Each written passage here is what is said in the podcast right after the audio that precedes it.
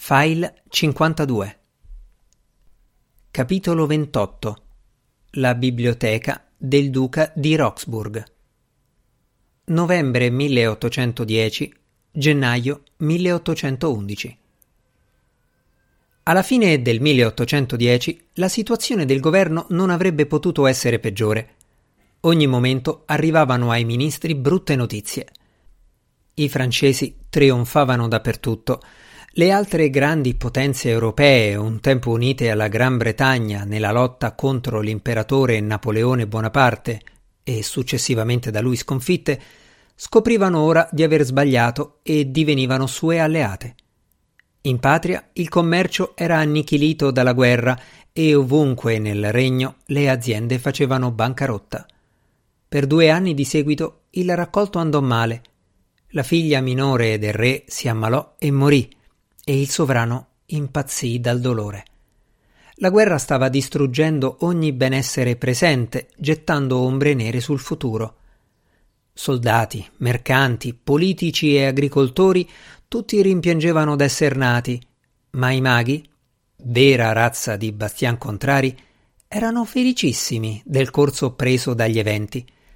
Da centinaia d'anni a quella parte mai la magia era stata tanto considerata. Ogni tentativo di vincere la guerra era finito in un disastro e sembrava ormai che i maghi fossero l'unica speranza che restava all'Inghilterra. In ogni dipartimento del Ministero della Guerra e nell'ammiragliato si trovavano funzionari ansiosissimi di impiegare Norrell e Strange. Le richieste di intervento erano spesso così numerose che nella casa di Hanover Square i postulanti erano costretti ad aspettare fino alle tre o alle quattro del mattino perché Strange e Norrell avessero la possibilità di occuparsi di loro. L'attesa non era una prova tanto dura finché nella sala d'aspetto di Norrell si trovavano altri gentiluomini, ma guai a chi restava ultimo, perché non era affatto piacevole dover aspettare nel mezzo della notte davanti a una porta chiusa, sapendo che dietro quella due maghi stavano facendo incantesimi. Una storia che circolava a quel tempo, la si sentiva ripetere a ogni angolo di strada, era questa. Napoleone aveva cercato in ogni modo di trovare un proprio mago, le spie di Lord Liverpool avevano segnalato che l'imperatore era così invidioso del successo dei maghi inglesi che aveva inviato incaricati in ogni angolo dell'impero per scovare una o più persone in possesso di facoltà magiche. Fino a quel momento, però, non avevano trovato altro che un olandese di nome Whitluff, il quale aveva un armadio magico. L'armadio era stato trasportato a Parigi in un barouche landau a Versailles, Whitluff aveva promesso all'imperatore che avrebbe trovato nell'armadio la risposta a ogni sua domanda. Secondo le spie inglesi, Bonaparte aveva rivolto all'armadio tre quesiti. Il bambino che l'imperatrice stava aspettando sarebbe stato un maschio? Lo zar di Russia avrebbe cambiato di nuovo parte? Quando sarebbero stati sconfitti gli inglesi? Whitluff era entrato nell'armadio e ne era uscito con le risposte seguenti: sì, no e tra quattro settimane.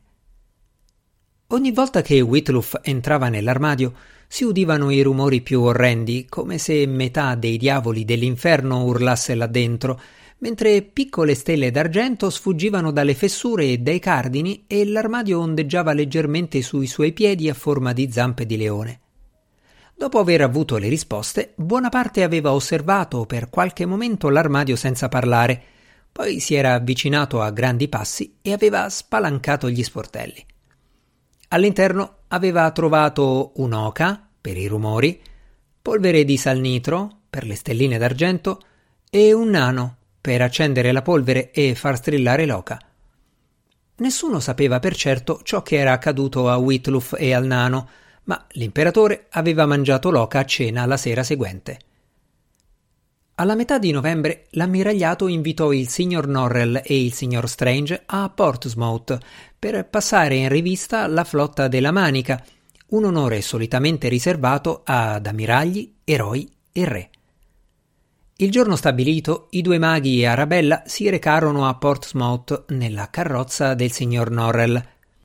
Il loro ingresso in città fu salutato da cannonate a salve da tutte le navi in porto e dagli arsenali e dai forti all'intorno. Furono accompagnati su una scialuppa tra le navi a Spithead, in mezzo a una schiera di ammiragli, di ufficiali di bandiera e di capitani sulle loro lance, seguiti da altre imbarcazioni gremite di bravi cittadini di Portsmouth venuti a vedere i due maghi tra acclamazioni e sventolio di fazzoletti. Tornando a Portsmouth, il signor Norrell e gli Strange visitarono l'arsenale e la sera vi fu un ballo di gala in loro onore con luminarie per tutta la città.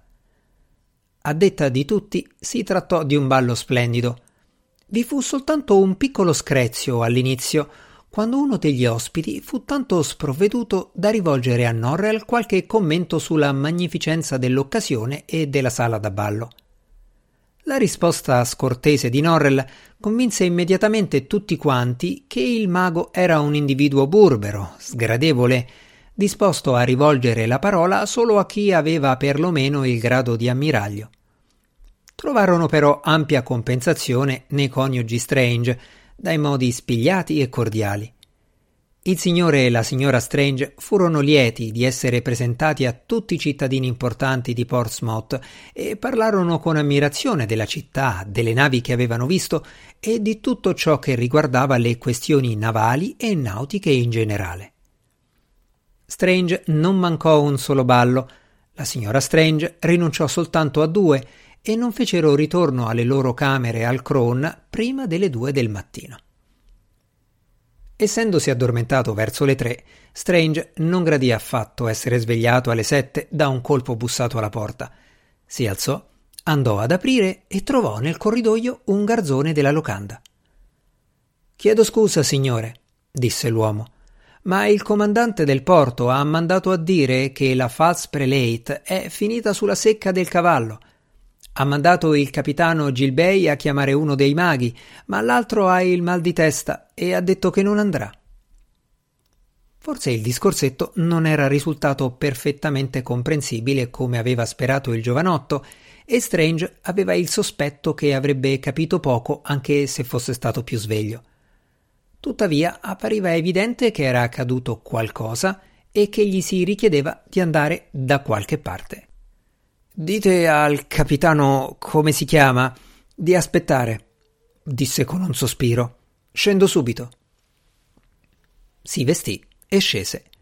Nella saletta trovò un giovane ufficiale di bell'aspetto in uniforme da capitano che passeggiava avanti e indietro. Era il capitano Gilbey. Strange lo ricordava dal ballo, un uomo dall'aria intelligente e dai modi piacevoli. Parve grandemente sollevato nel vedere Strange e gli spiegò che una nave, la False Prelate, si era arenata su una delle secche di Spithead. Una situazione complessa.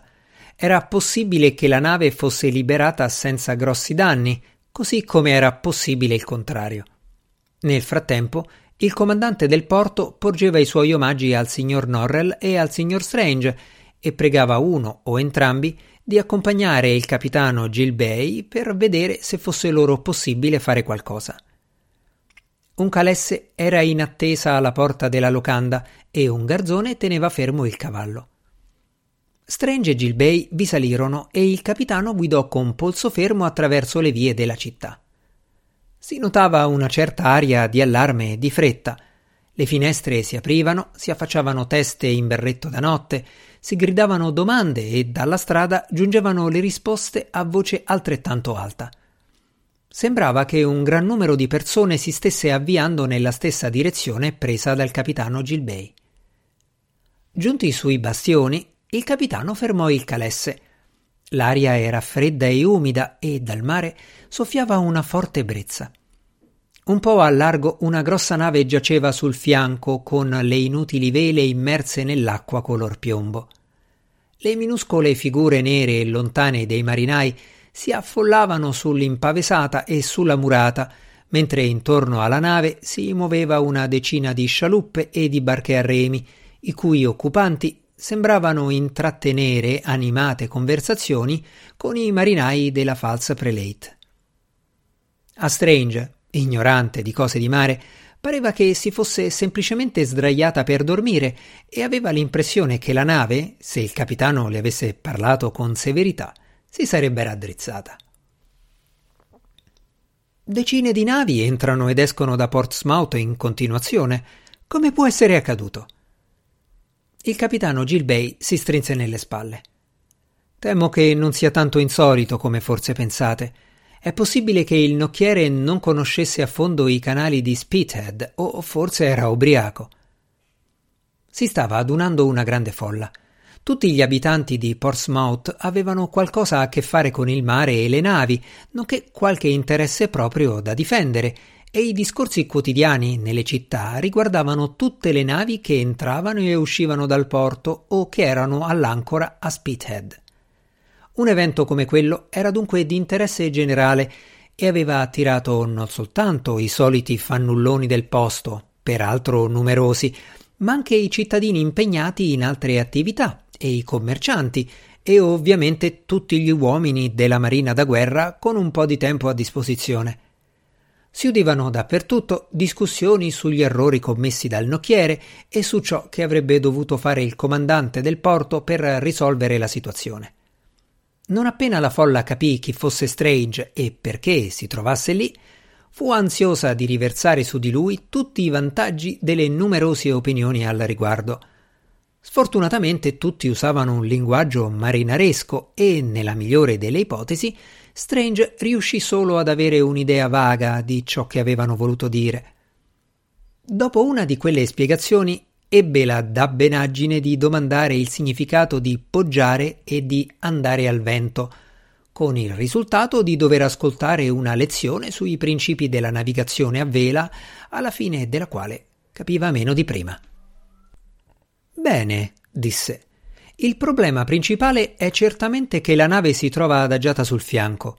Devo raddrizzarla? Sarebbe una cosa molto semplice da fare. Buon Dio, no! Esclamò il capitano Gilbey. Certo che no.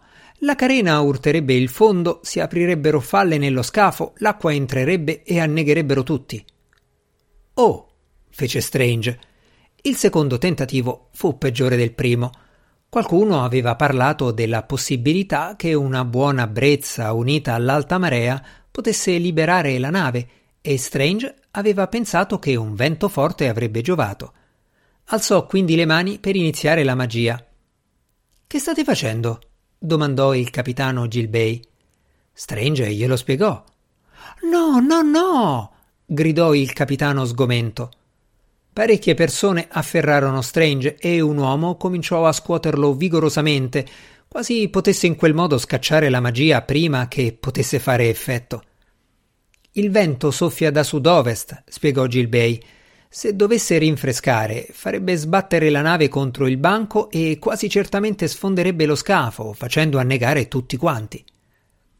Qualcuno disse di non riuscire assolutamente a capire come mai l'ammiragliato tenesse in così gran conto un individuo di un'ignoranza tanto stupefacente. Un altro replicò con sarcasmo che forse quell'uomo non valeva un granché come mago, ma perlomeno ballava davvero bene. Un terzo rise. Come si chiama quel banco di sabbia? domandò Strange.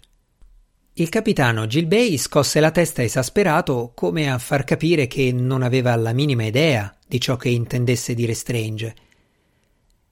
Il. il posto, la cosa dove è rimasta intrappolata la nave. Non aveva a che vedere con i cavalli. Il banco è chiamato Secca del Cavallo, disse il capitano Gilbey freddamente, voltandosi per parlare con qualcun altro. Per un minuto o due nessuno prestò attenzione al mago. Tutti osservavano i progressi delle corvette, dei brigantini e delle scialuppe intorno alla False Prelate, scrutando il cielo e commentando il cambiamento del tempo e domandandosi come sarebbe stato il vento nella colma di marea. All'improvviso parecchie persone richiamarono l'attenzione sull'acqua dove era comparso qualcosa di strano. Una cosa grande, argentea, con una testa allungata dalla forma bizzarra e i capelli simili a lunghe alghe chiare, una cosa che sembrava stesse nuotando verso la nave. Non appena la folla ebbe cominciato a esprimere stupore per quel misterioso oggetto, altri ne comparvero e un momento dopo un'intera schiera di forme argentee, più di quante si riuscisse a contare, nuotava verso la nave con grande speditezza. Ma che diavolo sono? domandò una voce tra la folla. Troppo grandi per essere uomini, non erano certamente pesci o delfini. Sono cavalli, spiegò Strange. E da dove vengono? Li ho fatti io.